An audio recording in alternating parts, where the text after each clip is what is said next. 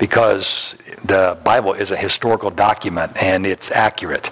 And um, it's backed up by archaeology many, many times. So I'd like to read to you the account again of the Battle of Jericho because I think there are some principles there that we can talk about dealing with as we look at the ministry of intercessory prayer or, or intercession. So if you like, turn your Bibles, or I've got it up here for you again. Uh, we can read it together here in Joshua chapter 6, verses 1 to 20. Now, let me just set this up for you first of all, okay? That if you remember right, the, the, uh, the, the, Hebrews, they, um, they rebelled against God in the wilderness, and so God punished them by, they had to stay in the wilderness for like 40 years. They weren't allowed to go into the promised land, the land that he had promised them, uh, because of the, uh, the faithlessness. They didn't believe God was going to help them to defeat the Canaanites. And so God said, well, since you don't trust me, believe me, you'll have to, you'll have to stay in the wilderness for 40 years. So the 40 years has now passed, and Israel has, and we won't take time to talk about all the miracles that have happened, but they, they crossed the, the Jordan River just like they did the Red Sea. God parted the Jordan, and the entire nation crossed. Uh, they went across the Jordan River on dry ground during flood stage. So that was a real miracle. The people uh, in Jericho heard about that. The people in Jericho, the Canaanite city, the pagan city of Jericho, that was very wicked, very wicked city, they heard about that. And they had heard also about the, uh, uh, how the Hebrews had defeated some of the major armies on the other side of the Jordan River. So God's reputation was, was going ahead of him. They knew that God was with these, these Hebrews, that there was a special God with them. And uh, again, they'd heard all the way back about to the dead to the Red Sea with that parting of that. So they were they were afraid. The, the Canaanite people, they the, the various ones, they were afraid of the Hebrews because they knew that they were a powerful a powerful people. So here they are. They, they cross the, uh, the, the, the, Jordan River, and uh, the very first city that they're going to attack, to they're going to conquer, is Jericho. And it is a major fortress. Major fortress. We're going to look into more of the details of it later, but it's a major fortress. And God said, This first attack will be, uh, I want you to burn the city down, but this will be an offering to me. This is, you, you dedicate this to me as, as saying that we're trusting God to be with us in our plans as we, over, as we conquer the land and possess the land like God had promised to Abraham about 430 years earlier or 450 years earlier. So uh, here they are. Um, they, they're now standing, you know, just they're, they're camped a few uh, hundred yards away from the city of Jericho. Now, the gates of Jericho were securely barred because of the Israelites. No one went out and no one came in. Then the Lord said to Joshua, See, I have delivered Jericho into your hands, along with its king and its fighting men. March around the city once with all the armed men, and do this for six days. Have seven priests carry trumpets of ram's horns in front of the ark. And on the seventh day, march around the city seven times with the priest blowing the trumpets. And when you hear them sound a long blast on the trumpets or the ram's horns, have the whole army give a loud shout, and then the wall of the city will collapse, and the army will go up, and everyone straight in. So Joshua, son of Nun, called the priests and said to them, Take up the ark of the covenant of the Lord and have seven priests carry trumpets in front of it. And he ordered the army, Advance, march around the city with an armed guard going ahead of the ark of the Lord. And when Joshua had spoken to the people, the seven priests carrying the seven trumpets before the Lord went forward, blowing their trumpets, and the ark of the Lord's covenant followed them. Then uh, the, the armed guard marched ahead of the priests who blew the trumpets, and the rear guard followed the ark. All this time the trumpets were sounding. But Joshua had commanded the army, Do not give a war cry. Do not raise your voices. Do not say a word until the day I tell you to shout. Then shout. So he had the ark of the Lord carried around the city, circling it once. Then the army returned to camp and spent the night there. Joshua got up early the next morning, and the priests took up the ark of the Lord. The seven priests carrying the seven trumpets went forward, marching before the ark of the Lord and blowing the trumpets. The armed men went ahead of them, and the rear guard followed the ark of the Lord while the trumpets kept sounding. So on the second day, they marched around the city once and returned to the camp. They did this for six days. On the seventh day, they got up at daybreak and marched around the city seven times in the same manner, except on that day, they circled the city seven times. The seventh time around, when the priest sounded the trumpet blast, Joshua commanded the army, Shout, for the Lord has given you the city. The city and all that is in it are to be devoted to the Lord. Only Rahab the prostitute and all who are with her in her house shall be spared, because she hid the spies we sent. But keep away from the devoted things so that you will not bring about your own destruction by taking any of them. Otherwise, you will make the camp of Israel liable to destruction and bring trouble on it. All the silver and gold and the articles of bronze and iron are sacred to the Lord and must go into his treasury. And when the trumpet sounded, the army shouted, and at the sound of the trumpet, when the men gave a loud shout, the wall collapsed. So everyone charged in, straight in, and took the city. Well, what an amazing account here, and uh, the, this uh, event that God had planned for uh, actually to bring about the nation of Israel, to establish them in that land, and to eventually bring the Messiah, and then bring us salvation. Amen. You know, the, the nature of intercession, I want to talk to you, first of all, about some basics about intercession that, that we got to remember that the nature of intercession, and remember, intercession is standing in the gap for somebody who doesn't know the Lord or who needs God's grace. You're standing in the gap, you're standing between God and someone else, and you're trying to set up a meeting through prayer. You're setting up a meeting say, God, would you please visit the person who is in need, whether they need salvation or healing or whatever the situation is. God, would you please meet with them? would you fall upon them? Would you encounter them? Would you bring your power to them that, that, they, that they would have an experience with you? That's what intercession is all about. But we need to realize that it's specific. Intercession is specific. It's not a general type of praying. It's, it's specific. One of the many things that I had to learn about being married was not uh, trying to fix Becky's troubles and trials all the time, because I did. Uh, you know, you're inexperienced in how you how you have relationships and marriage, and I and a lot of times when she would bring me some issue, some trouble, I, I tended to be analytical. when uh, you know, and that's who I am. I, I, tend to be that way. I tend to say, well, here's the problem, uh, here's the solution, and here's how we here's how we fix it. Um, problem solved, right? Well, I learned, at least in marriage, Becky sometimes didn't want me to fix her. Uh, she just wanted me to listen to her without any kind of analysis. And uh, there's, uh, you know, there, there's often uh, help that comes to us in sharing. A lot of times we don't need to fix people's problems. They just need to tell us about them. It's amazing how the Bible talks about that, how we should share each other's burdens. And in the sharing alone comes grace and healing. It's not that you have to have all the ideas and have all the answers. It's a lot of times just in the sharing of your burdens, God's grace works. And uh, and I we had I had to learn had to learn that. You know, um, a, lot, a lot of times the help comes just in the sharing. She was right. Um, you know, she's not just all emotion. She's analytical too, but she fixes problems just a little bit differently than the way I do things. But that's that's that's okay. We we all are called upon to fix problems. All of us are aren't we? And sometimes we're called upon to help fix problems of other people.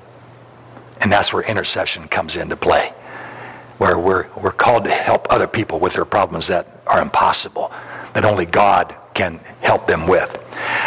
Um, these people, God has put them in our lives, and we're going to see how that's really crucial that God has done that on, on, on purpose. John Wesley said this He said, God does nothing except in response to believing prayer. That's quite a thought. And I've got to tell you, I'm still thinking about that. I, am still thinking about it. I, John Wesley, he, he's, a lot, he's a lot more spiritually mature than I than, than I am. And, and uh, you know, he lived, uh, he, God used him in a mighty way back in the 1700s. And uh, uh, he said, God does nothing except in response to believing prayer. So I, am really trying to let that sink into my, to my soul. I think uh, we could say it this way that without our intercession, people face hopelessness. Without our intercession, people face hopelessness.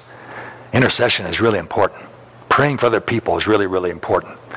Um, many times, the problems uh, that people have are not easy. if you will, stains to remove. And I've watched Becky sometimes take, uh, take some really special effort and use different kinds of cleaners with several washings to remove some stains from a favorite blouse or a dress or, you know, or something like that. Where, you know, I didn't know any of that stuff. I just thought you throw it in a washing machine and it, it should be clean, right? But she said, well, no, we got to take some special effort to get some of these stains out, you know. So I've learned a lot since I've been married. Uh, you know, I've learned a lot about laundry and so, all that kind of thing. Um, but uh, it's the same with intercessory prayer.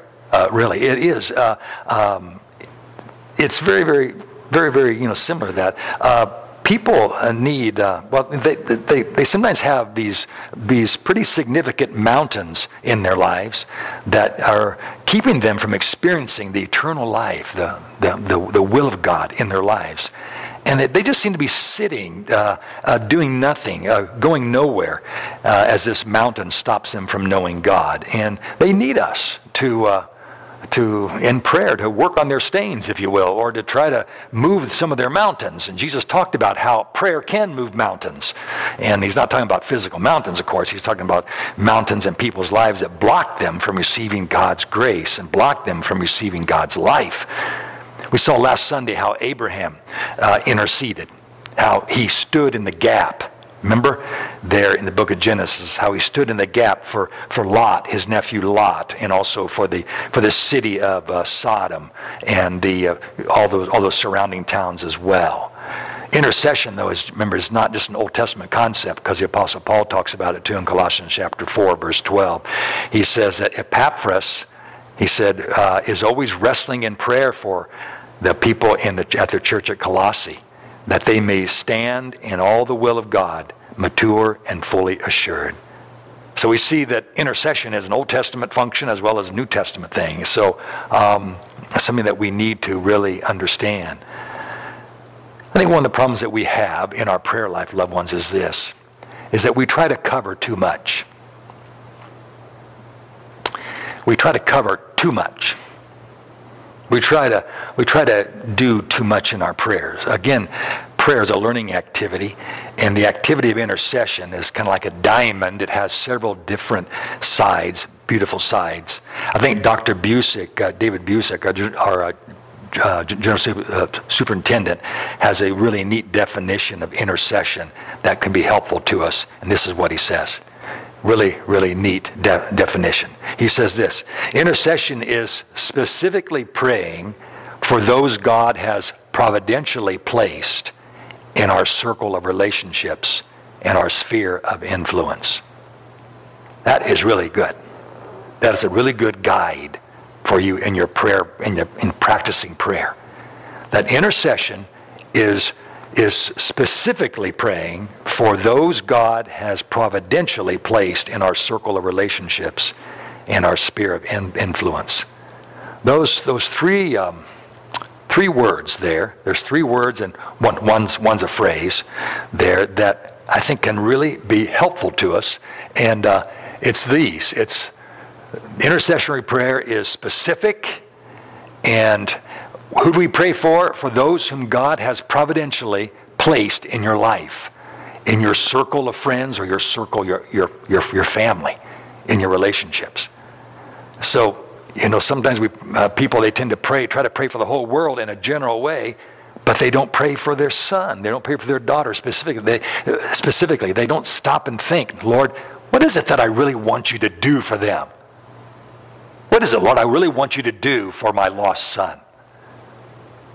What is it I want you to do for them? Have I, you know, I, I don't take time to, I'd say, oh yeah, I want you to get them to heaven. Well, yeah, well, we need uh, prayer. Uh, we, we need to get specific and thinking, God, what is it that you need to do in their life to reach them? Intercession's that way. It's specific. And again, just look for the people God's put in your life you know, your, you know, your circle of friends, your family, and, and, and your, your, sphere of influ- uh, your sphere of influence, people who you, you talk to, people who are friends with you, people who respect you. The, the nature of intercession, loved ones, is not vague, it's not general, but rather it's specific. For instance, you might, you, you might pray, Lord, bless all the children of the world today. You know, there's nothing wrong with that. There's nothing wrong with praying that way.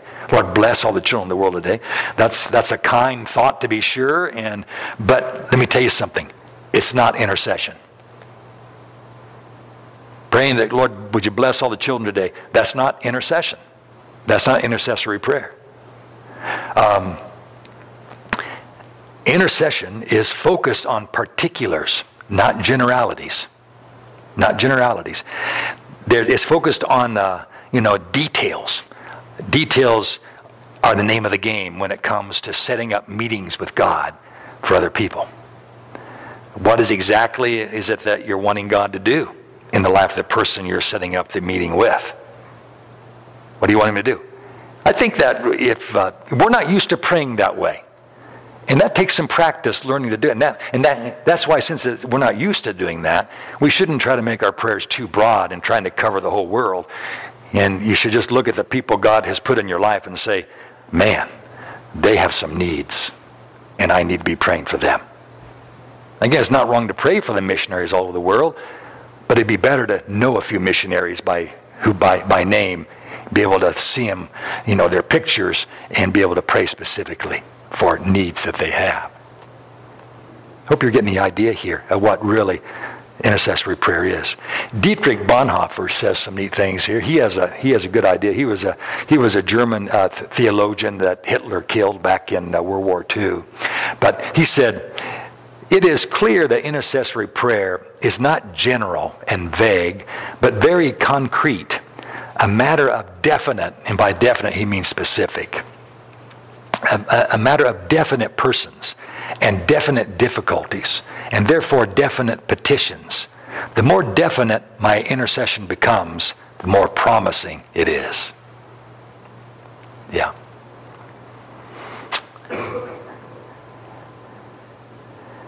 You know, God wants us to learn to think.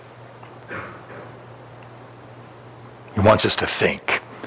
Isn't that a joy to you when you, you have children and they learn to think? Well, you're not doing their thinking for them all the time. It sure is. A, it's a blessing. And when they become adults, to see them thinking through concepts and, and think, th- thinking through issues and problems and things, that is really a, a great blessing when they've learned to think. God wants us to learn to think too. And intercessory prayer is a thinking activity where we just lay ourselves open before the Lord and say, Lord, I'm praying. I want to pray the right things for my daughter. I want to pray the right things for her. What is it that I should pray? I'm going to just let you lead me. I'm going to let you guide me today in how I should pray for my daughter. And you'll be amazed how ideas will come to your mind. Things that you didn't even think about before. Where it's not just general, you know, bless my daughter, Lord, today. No, you're taking time today to pray for this specific daughter. Now tomorrow you might you might have 10 kids, so you might have to you may not cover all of them today, but you got tomorrow that you can cover another one. You know what I mean? God wants us to learn how to be intercessors. Amen.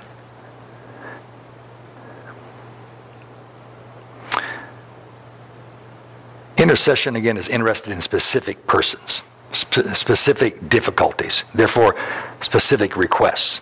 And the more you learn to become specific in your requests, the more promising it becomes, Dietrich says. You know, that's how the Holy Spirit is going to help you to mature in prayer, to uh, see people, see their real needs, um, the good as well as the not so good. And love requires us to carry the burden of people in our hearts for whom we pray. So it's easier to pray for those we know than it is for a stranger. We know the details of their lives and the struggles, and the vagueness disappears then, and we can be specific with the Lord for our family and friends. So, so who has God brought into your life providentially? Who has He brought into your life? Who's within your circle of relationships? Your, your family, your friends. Those are the ones God most likely is giving you opportunity to intercede for. Those are the ones. Let's look at another point here. That faith, uh, I should say, intercession is not only specific, but look at this. Intercession, faith and prayer fit hand in glove. Faith and prayer fit hand in glove. Um, uh, the negative aspect of this would be that faith is weakened by a neglect of prayer. That if you neglect prayer, your faith in the Lord is weakened. And that's why prayer is so, so crucial. That's why Jesus said we should always pray and not give, give up. Amen? Um, Jesus, he oftentimes talked about the necessity of the personal possession of faith. He talked about that. The personal possession of faith. Everyone should have faith. Not just this mental idea that there's a God, but something more than that. That's important. That's, that's, that's the beginning. But a faith that not only believes there's a God, but is willing to surrender to God, willing to submit to God and say, Lord, I repent of my sins and I, I'm, I'm willing to obey you. I'm willing to love you. Please forgive me. That's the kind of faith Jesus is talking about, that he, everyone is important that they possess that kind of living faith if we are going to abide in his kingdom and his sphere of activity. You know, I want to be in God's activity. I want to see what, I, I want to be a part of what he's doing, not just kind of humming along, singing a song and just like, you know, being kind of a fruitcake. I, I, I, I want to know what the Lord's doing in my sphere, in, in my life, in the, in the lives, lives of people that I influence. I, I, I want to be a help to them. I want to be a help to the Lord. There was one place in Matthew chapter 17, and there's also a, this same account is, is recorded in Mark chapter 9. We're going to look at both of them. But there's a place in Matthew 17 where the disciples were unable to cast out a demon. Jesus was up on the mountain and uh, with Peter, James, and John, and they, they had experienced, uh, he had been transfigured. He, had, he was like uh, uh, shining like the sun, and, and there was just amazing things happened there. When they came down off, off the mountain, uh, the other uh, nine disciples, they were struggling. They said they couldn't cast out this demon. There was a demon in this boy, and they couldn't get the demon to leave. And so Jesus had to deal with that. Um, they, couldn't under, they couldn't understand it either. They said, You wouldn't understand this because a, a few months earlier, Lord, in, in Matthew chapter 10, we, we were casting out demons left, left and right. That's what, you know, they, you know, we were casting out demons. You sent us out two by two to go throughout the land of Israel, and we were casting out demons. We were healing people and everything, and now here's this demon, we can't, we can't cast him out. Well, we don't know what the trouble is. So Jesus, he, he proceeded to cast the, the, the, demon out. And we read this in Matthew, I think I got it up here, yeah. Matthew 17, verses 19 to 21. Let me read it with you. Then the, then the disciples, they came to Jesus privately, and they said, Why could we not cast it out? And he said to them, Because of your little faith.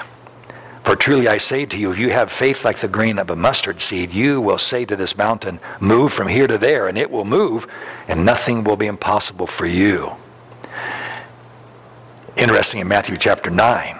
Uh, excuse me, in Mark chapter 9. Ma- Matthew here in, in chapter 17 talks about Jesus, they, they quote Jesus talking about faith. In Mark chapter 9, Mark records him talking about prayer in the same incident, the same incident. Jesus, he informed the disciples that it's not the size of your faith that matters. Don't worry about the size of your faith. That's not what matters. It's not the quantity of faith, it's the quality. It's the quality of faith. That if you have faith that is as genuine as a mustard seed is genuine, a, genuine, a mustard seed is a really small seed, and it's genuinely a mustard seed. It's a mustard seed through and through. It's not very big, but it's a mustard seed. And when it is activated, it grows really into something fruitful, big. Jesus saying that same thing about faith.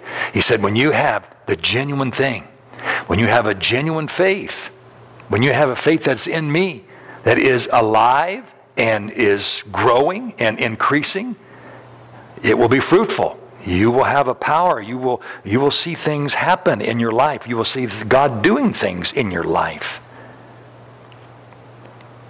What is this faith? Hebrew writer tells us this that faith, faith believes God is real and rewards those who seek him. So genuine faith begins in your head, of course, that he's real, but must move into every fiber of your spiritual heart that affects you so much that your will to repent, you, you want to repent of your rebellion against God and you're willing to surrender your life to him and follow him and obey him because you know he rewards that. You know that the people who surrender to God, you know He's going to reward you for surrendering to Him. What kind of reward? Well, there's eternal life, there's fellowship with Him, and all kinds of riches of His kingdom. But this incident of the demonized boy the disciples couldn't heal, again, is in Mark 9. And there, Mark gives us this, uh, this information. Jesus said that this kind comes out by prayer. In other words, he's saying this faith and prayer go hand in hand. That if you neglect prayer, your faith is going to suffer. Your faith is going to get weak. Really, that's what Jesus is saying. He's saying, and if you have faith, you're going to pray. You're going to pray. They, they go hand in hand. So apparently, you know, uh, you know these disciples. Well, it's, it's kind of like faith. Um, uh, you know, uh, prayer is this. It's this spiritual tool that bolsters our faith. That's what prayer is. Um, Becky has a set of kitchen knives uh, she uses a lot. And eventually, these knives, as you ladies know, the more you use them, they, they tend to become dull and will hardly cut through butter. At least hers will. It's like, well, they really are dull. And so she looks at me longingly and asks me to please sharpen her knives. And there's several, so it, it's a little bit of an, an event. it's an episode. And so uh, sometimes I, you know, I, I know she wants knives sharpened, so I quickly go to the garage. You know, no, no, I, I, I don't do that. But she, um, she'll, she'll, she'll say, would you please sharpen these knives? So um, I, I get out my honing stones. I get out my honing stones, and I put each knife, uh, both edges, through a grinding session in order to restore the sharp edge. You know, when I first start putting those knives on that, that stone, you can hear it just raking. I mean, it just really, I'm raking off a lot of, I'm raking off some steel. And the more I do it, then I go to another stone and it gets smoother and then it starts gliding because I've taken off all of the all the material that is inhibiting a sharp knife. You know? And that's what that's how prayer works with faith. When when you begin praying, you put yourself in an environment where God can speak to you. And it just sharpens your faith. All of a sudden your faith becomes alive and so faith and prayer, loved ones, they go hand in hand. And so what had happened in Mark 9, the disciples, even though they'd asked Jesus to teach them to pray, they'd been neglecting prayer somehow. They, the prayer was lacking in, in their life, and it was reflected in their inability to, to uh, cast out this demon that was in this little boy. So Jesus, Jesus uh, took care of it because Jesus had not neglected prayer. We, we remember that Jesus, uh, for Jesus, prayer was the labor. Remember, he, that was the labor, and ministry was the reward. For Jesus, prayer was the study and the hard work, and ministry was the diploma. So Jesus immediately just casts out the demon because he was all prayed up. Um, Jesus encourages us to always pray again and not give up fixing spiritual problems through prayerful intercession requires something else as well. That not only must we be specific and all, not only must we not neglect prayer, but intercession requires perseverance. We don't just pray once, but we continue to bring before God the needs of the person we're praying for. And not that God, we, we know, we know God heard us. We know He heard us the very first time.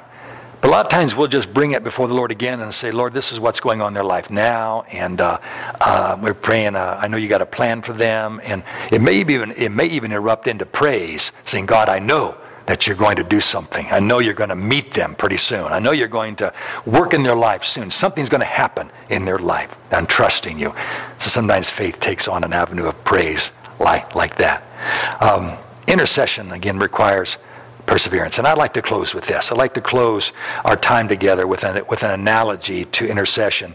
And I think, um, you know, we, we can find um, in the Old Testament account of the Battle of Jericho a, uh, a uh, example of intercession. When God finally was able to bring the Hebrews into the Promised Land, again, their first major battle was a biggie. This was one of the biggies. Um, Jericho was an amazing city. It, the, the, the, uh, the, the city of Jericho was this major metropolis in Canaan. It was uh, a mighty fortress with a significant army, had a king, of course, and the walls were not only tall, but they were built in such a way that uh, to stop any opposing army which might try to use another new weapon of the day called the battering ram. The opposing armies, they had this new weapon called the battering ram, and they were using it to, to uh, knock down walls, and and because uh, they were just made out of mud, you know, mud mud brick, you know, and knock down walls, and so. But Jericho had built their city in such a way that the battering ram wouldn't do any good. They wouldn't wouldn't help anybody uh, who was trying to conquer the city, and so. Um, Jericho was built with this superior construction uh, techniques of the day. Let me just give you a diagram. I'll, I'll, show you a picture of Jericho that might help you really understand what God was up against, what the Hebrew was up against, in order to, what, what the Hebrews were up, against to be able to conquer this city of Jericho. The city looked like that. It had two walls. There's, this is the ancient city of Jericho, which is about nine miles from the modern city of Jericho today. But archaeologists have unearthed it, and so they, they know how this, this is how it looked. That actually, it had two, two walls. There was an outer wall, and then there was an inner wall as, as well. So it was a formidable, it, it was a fortress. And uh, can, there was some houses, there was homes built in the wall here. You can see, you know, around, around the edges here. These are, these are some homes that, where people were, you know, were living. And um, if you look real close, the, the, the outer wall here was sitting on top of a retaining wall right there. Can you see that right there? Those are stones. And those stones are still there today. These stones are still here today. They, they still are still there, there today. The stones, again, are just a retaining wall to hold back all this earth. And they were about 15 feet tall, these, these, these, this stone retaining, retaining wall. And the red brick wall here, it was, uh, let's see, it was about 20, uh, about 20 to 25 to 30 feet tall. Okay? So they were, when the Israelites were down here, they were looking up, they, were, they had to look up quite a ways to be able to, to see, uh, you know, the, the people in Jericho, the soldiers up, up here. So we got 15 feet of retaining wall, we got, got 25 to 30 feet of red brick, and then this wall here was somewhere like 10 to 15 feet tall. Um, as that was guarding the guarding the inner city. But there is homes all around, as you as you can see. That's what they've discovered uh, with uh, with the ancient city. What Jer- what Joshua and the Hebrews were up against. The walls were about six foot thick, so they, they were they were pretty pretty thick.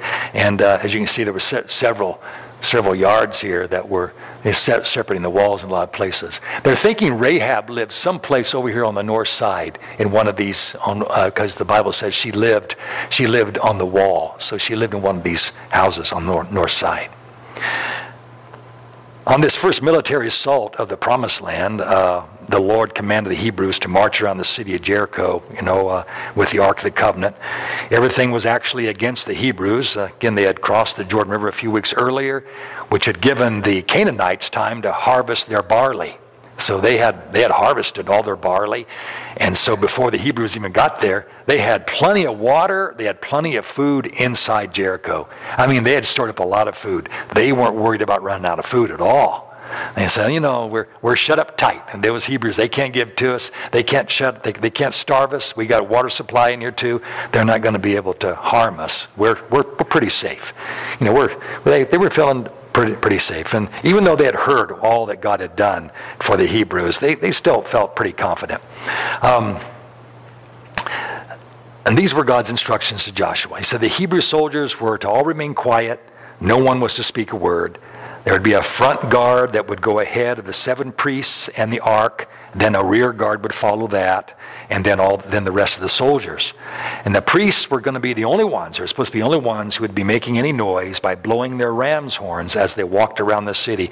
They walked uh, they were to march around the city one time, and they would do this for six days. And then, you know, on the seventh day, as we read, on the seventh day they were to do the exact same thing, except they were to go around seven times on that seventh day. And at the conclusion of the seventh lap, the priest then would make a long blast on the, on the ram's horns, a really long blast that was a signal to the army to give up a loud shout, a loud shout to the Lord, a, a war cry to the Lord. And the, and the Hebrew says that the walls, it wasn't an earthquake. There was no earthquake. If there had been an earthquake, the, archaeologists said we would have found the walls, they were, they'd be splattered everywhere, they'd be falling everywhere. They only fell one direction out.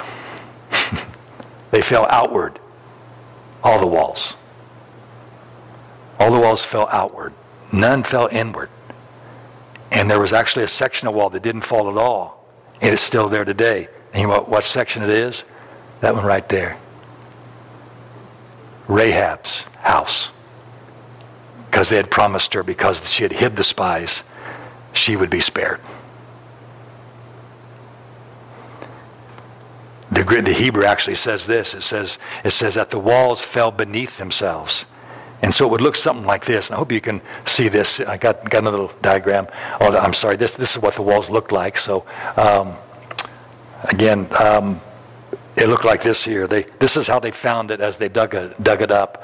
The walls, of course, have fell outward, and there was a bunch of red brick down at the bottom of the retaining wall that looked like a ramp. And every Hebrew, the Bible says, went straight, went up and straight in. That's historical data there that proves that the Bible is accurate. So the walls fell outward. They all fell outward and fell down and filled up that 15 foot trench or that, that 15 foot retaining wall. And the Hebrew soldiers simply walked into the city and de- destroyed it and they burned it. They collected all of the all of the precious metals, you know, the gold, silver, and bronze, but they burned everything else. And one of the things that they the archaeologists unearthed was pots and pots and pots and pots and pots of barley grain that were was burnt but it was a lot of food stored there that the Israelites didn't touch because God said not to touch it. That's that's how that happened. You know, and loved ones, I think the Bible, the, the Battle of Jericho has many lessons of the Lord for us, but one to be sure is that God is faithful to do what he says he will do. And as we obey him, as we persevere in what is right, and as we specifically make it our purpose to glorify Him and do as He says, He will make the walls in people's lives. He'll make their, the, the, the walls in their lives of those we love and those we intercede for, He'll make them collapse. I tell you, I have seen God do some amazing things in the lives of people who just, for years, had just gone on living without Him. And suddenly, life he, God confronted them with something. God would confront them with a thought or confront them with a tragedy, confront them with a circumstance that stopped them in their, in their tracks and caused them to begin thinking about eternity, caused them to start thinking about God and about are they right in the way they're thinking? Or what if they're wrong? What if they were to die? What if they were to be, you know, to, uh, to have to uh, leave this world, uh, you know, and, and face God? Would they be ready? I've just seen it happen so many times, and just recently I saw it happen in the life of one of my family members. I want to encourage you today that God is able to humble those who need him and whom he loves. I want to encourage you to keep praying specifically for those loved ones who need God to knock down the barriers that are keeping God out of their lives. Don't, don't give up keep marching, keep faithfully doing the, the ministry of intercession, keep blowing the ram's horns, keep, keep uh, being ready to see God's handiwork. And like it says up there on the screen, we intercede because people in our circle of influence, they need miracles. They need to know that God is real. They need to know that the Lord is real, not just here. They need to experience it in their soul, in their life. And that's why prayer needs to be specific it needs to, it, need, it needs to not be neglected because it works with our faith as we believe, and it needs to be, it needs to persevere. It needs to persevere. Father, as we leave today, as we prepare our hearts to think, uh, to uh, take in what you have shared with us today, we pray that it'll just settle in, Lord, just settle upon, in upon us as we endeavor to put into practice what you're revealing to us. Lord, we, we, need, we need to just trust you that you're going to teach us each one of us, we learn diff- differently, but we need to learn specifically how to operate in this ministry of intercession for others. Lord, you're a very patient teacher, and sometimes we're very slow learners, but you're very patient, even in our slowness. We pray today, Lord, that you would just reveal, uh, Lord, to us, re- reveal to us those, those little tidbits, those things that will help us as we walk with you every day on Monday, Tuesday, Wednesday, Thursday, Friday, through the week, as we, as we bring to you the people we, we love. Pray that you'll share with us thoughts about them, ideas about them, things that you want for them, want to happen in their life, roadblocks that you might reveal to us that that's what's hindering them. Lord, show us, we pray. We pray that we will see people saved from their sins. We, we will see people healed. That we'll see the glory of God, Lord, fall upon our families, fall upon people. We pray that people will be saved and will find the joy of the Lord in their life. We love you today. And it's in Jesus' name we pray these things. Amen. Amen. Lord bless you. Let's stand up together. Thank you for your kind attention today. And uh, uh, be sure to welcome somebody, or I should say, tell them you're going to pray for them, okay? Be, be sure to do that, all right?